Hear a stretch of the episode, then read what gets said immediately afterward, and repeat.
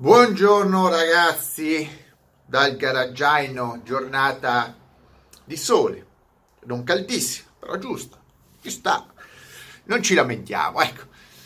Di che cosa vi parlo oggi? Vi parlo di un anno, 1999, la gente si aspettava il 2000, quindi dieci anni fa, esattamente come oggi.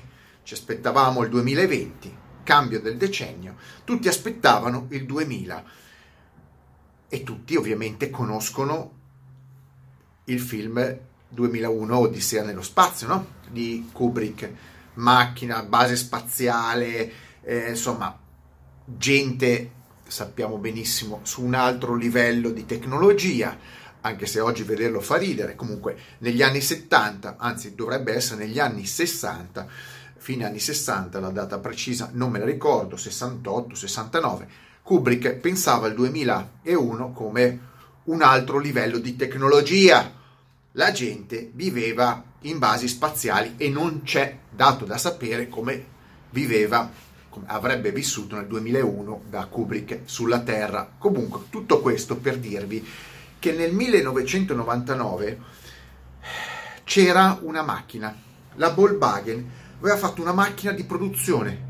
La Volkswagen aveva fatto una macchina di produzione che tutti potevano comprare. Quindi non era una macchina volante, era una macchina che tutti potevano comprare. Una macchina, un'auto come tante altre, però aveva delle caratteristiche.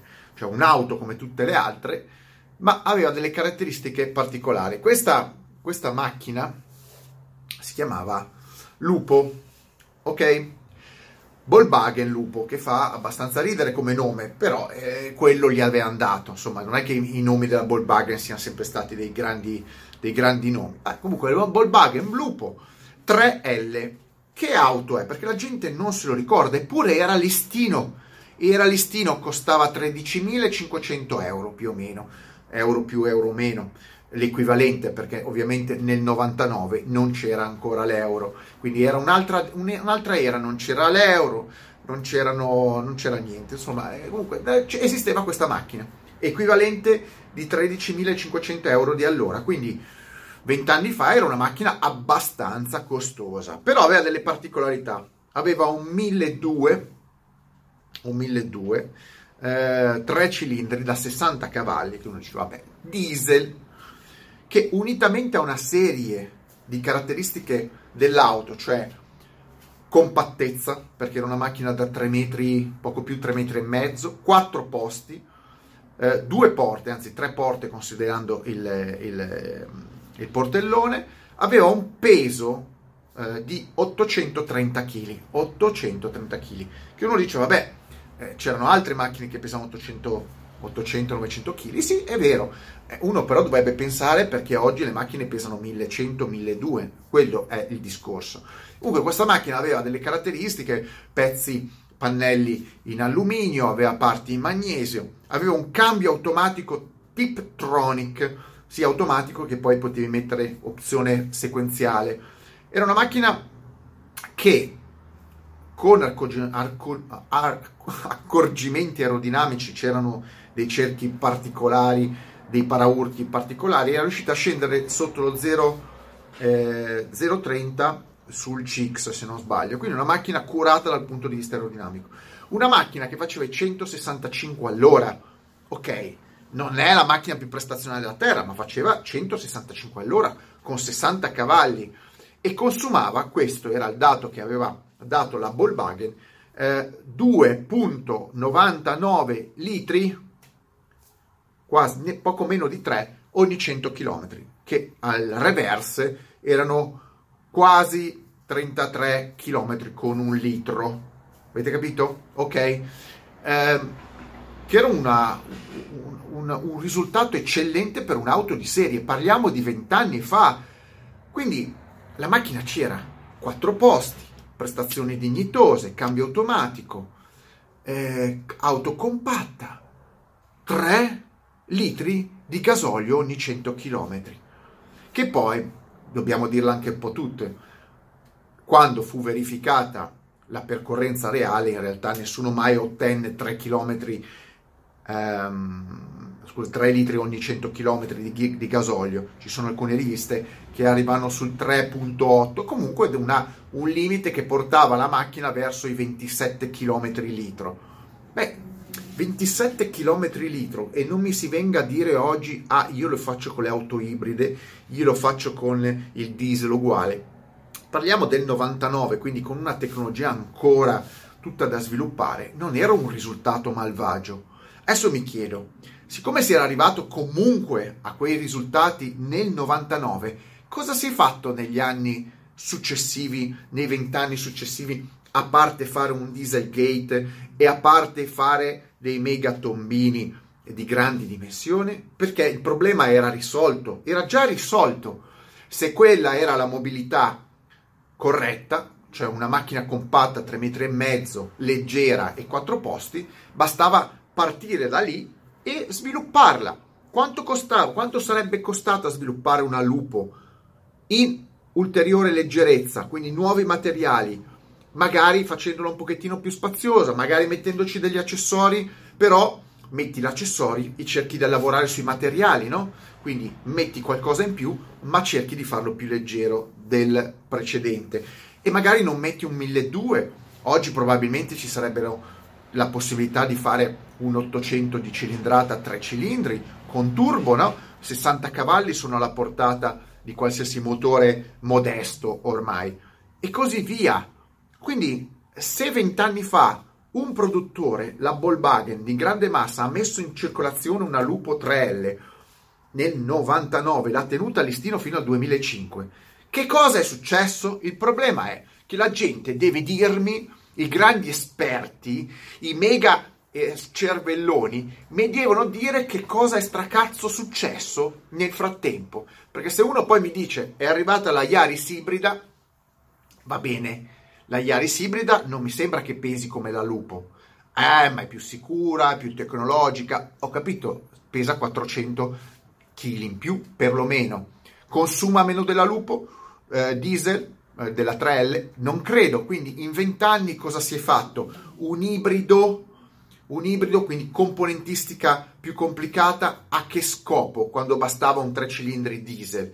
Eh, ma il diesel 3 cilindri eh, inquina. Sapete Adesso vi do un... un do, allora, sapete che oggi le case costruttrici stanno lottando per arrivare a 0,95, 0,95 eh, grammi di CO2 per ciascuna auto. Sapete questo? Che vi stanno facendo un cervello così, una testa così, bisogna abbattere il CO2 prodotto dalle auto, che poi non è prodotto dalle auto, è nel complesso, il monte inquinamento. Sapete qual era il numero del CO2 eh, generato da una Lupo 3L? Sapete? Ecco, meno di 0,8. Quindi già 20 anni fa era ampiamente dentro i parametri di oggi. Poi uno mi dice, eh sì, però l'ossido di, il monossido di azoto, l'ossido di azoto è un diesel, ma quello è frutto di uno sviluppo poi di 20 anni di motore diesel 3 cilindri. Quindi, allora, non, non prendiamoci in giro, non prendiamoci in giro come dico io, non, non facciamo le supercazzole su eh, tecnologia che c'è oggi e una volta non esisteva o su cose che oggi esistono e una volta non esistevano, è semplicemente che oggi si vuole far passare il concetto di automobile di vent'anni fa come obsoleto. In realtà non era obsoleto, era sicuramente migliorabile, avevi vent'anni di tempo per migliorarlo, ma non, era, non è da buttare via. Perché, ripeto, quella macchina lì aveva semplicemente un motore 3 cilindri grosso così che pesava a sentire loro 90 kg e portava in giro 4 persone in 3 metri e mezzo. Adesso mi chiedo, c'è oggi una macchina tanto efficiente da portare in giro a velocità codice 4 persone eh, con, questo, con questo tipo di inquinamento? Questa è la domanda, con questo tipo di consumi uno mi dirà sempre, è le auto elettriche. No, perché poi ho capito, c'è sempre il problema. Lì abbiamo semplicemente un motore diesel che funziona col diesel e ce lo cacciate quando volete e in qui sapete benissimo quanto inquina costruire quella macchina. Di là ci sono le batterie, sempre lo stesso discorso. Tempi di ricarica, inquinamento a farle, inquinamento a dismetterle. C'è oggi sul mercato una macchina realmente efficiente come una Lupo 3L? Perché poi, per carità, io non voglio addentrarmi a discorsi della Volkswagen che ha fatto anche la 1XL, ho fatto anche un video, ma quello era un prototipo, una sorta di auto prodotta in piccola serie, pochi esemplari, poche centinaia di esemplari. Ma la, la, la, la, la, Lupo 3L era una macchina di serie, come lo era, avevo fatto un discorso, anche con lo stesso motore l'Audi A2, tutta in alluminio, macchina 5 porte, 5 porte l'ho avuta, 3 cilindri diesel che aveva su tutto quello che serviva e faceva poco di più dei consumi della Lupo 3L ed era una macchina interamente in alluminio eh, che pesava poco più di 800 kg. Adesso, io continuo a ripeterlo, le macchine c'erano anche prima, bastava ottimizzarle con la tecnologia che si sarebbe sviluppata negli anni. Invece cosa hanno fatto? Hanno preso il pacchetto macchine intelligenti, buttate via e ci hanno riempito eh, il mercato di SUV.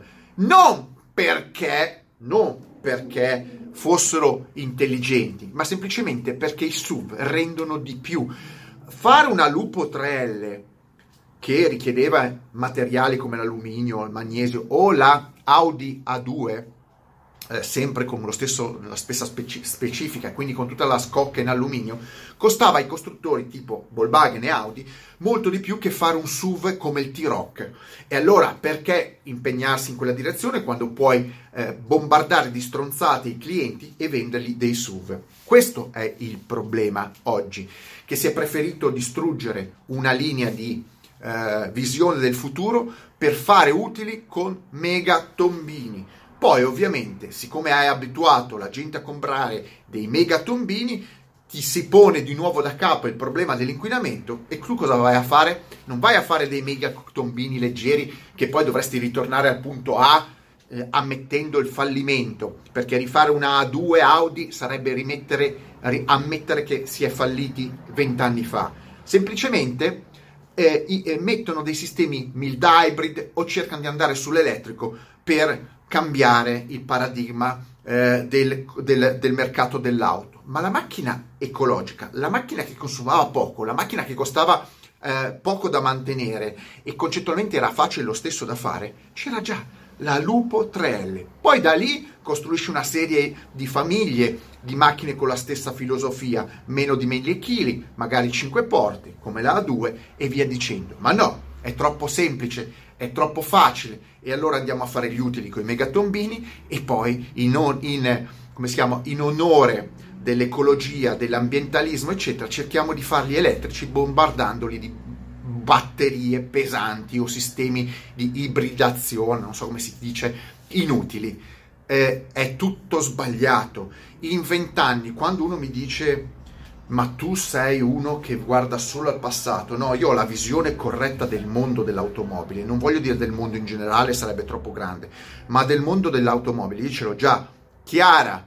È sbagliato dire che in vent'anni si è evoluto qualcosa nel mercato dell'auto quando esattamente si è involuto. Eh, perché? Lo dice la storia. Le macchine da 3 litri ogni 100 km 3,5 litri ogni 100 km di diesel poco inquinante esistevano. Si sarebbe potuto fare meglio? Avevi 20 anni di tempo per migliorare l'inquinamento, il polviscolo, i, i PM10, eccetera, eccetera, eccetera, senza avere la necessità di fare macchine ibride o macchine elettriche ma qualcuno ha deciso che è meglio buttare via tutto quello che è stato fatto nel passato per cercare di fare confusione con nuove tecnologie che non sanno neanche loro bene dove mandare e intortare un po' di nuovi consumatori. Mettetemi like, extra e mega like, non mi ricordo se l'ho detto. Comunque pensate a quello che è stato fatto, che la gente si è dimenticata nel frattempo e che oggi osanna tecnologie che una volta non si sarebbero neanche prese in considerazione. Io mi ricordo tonnellate di persone che osannavano i diesel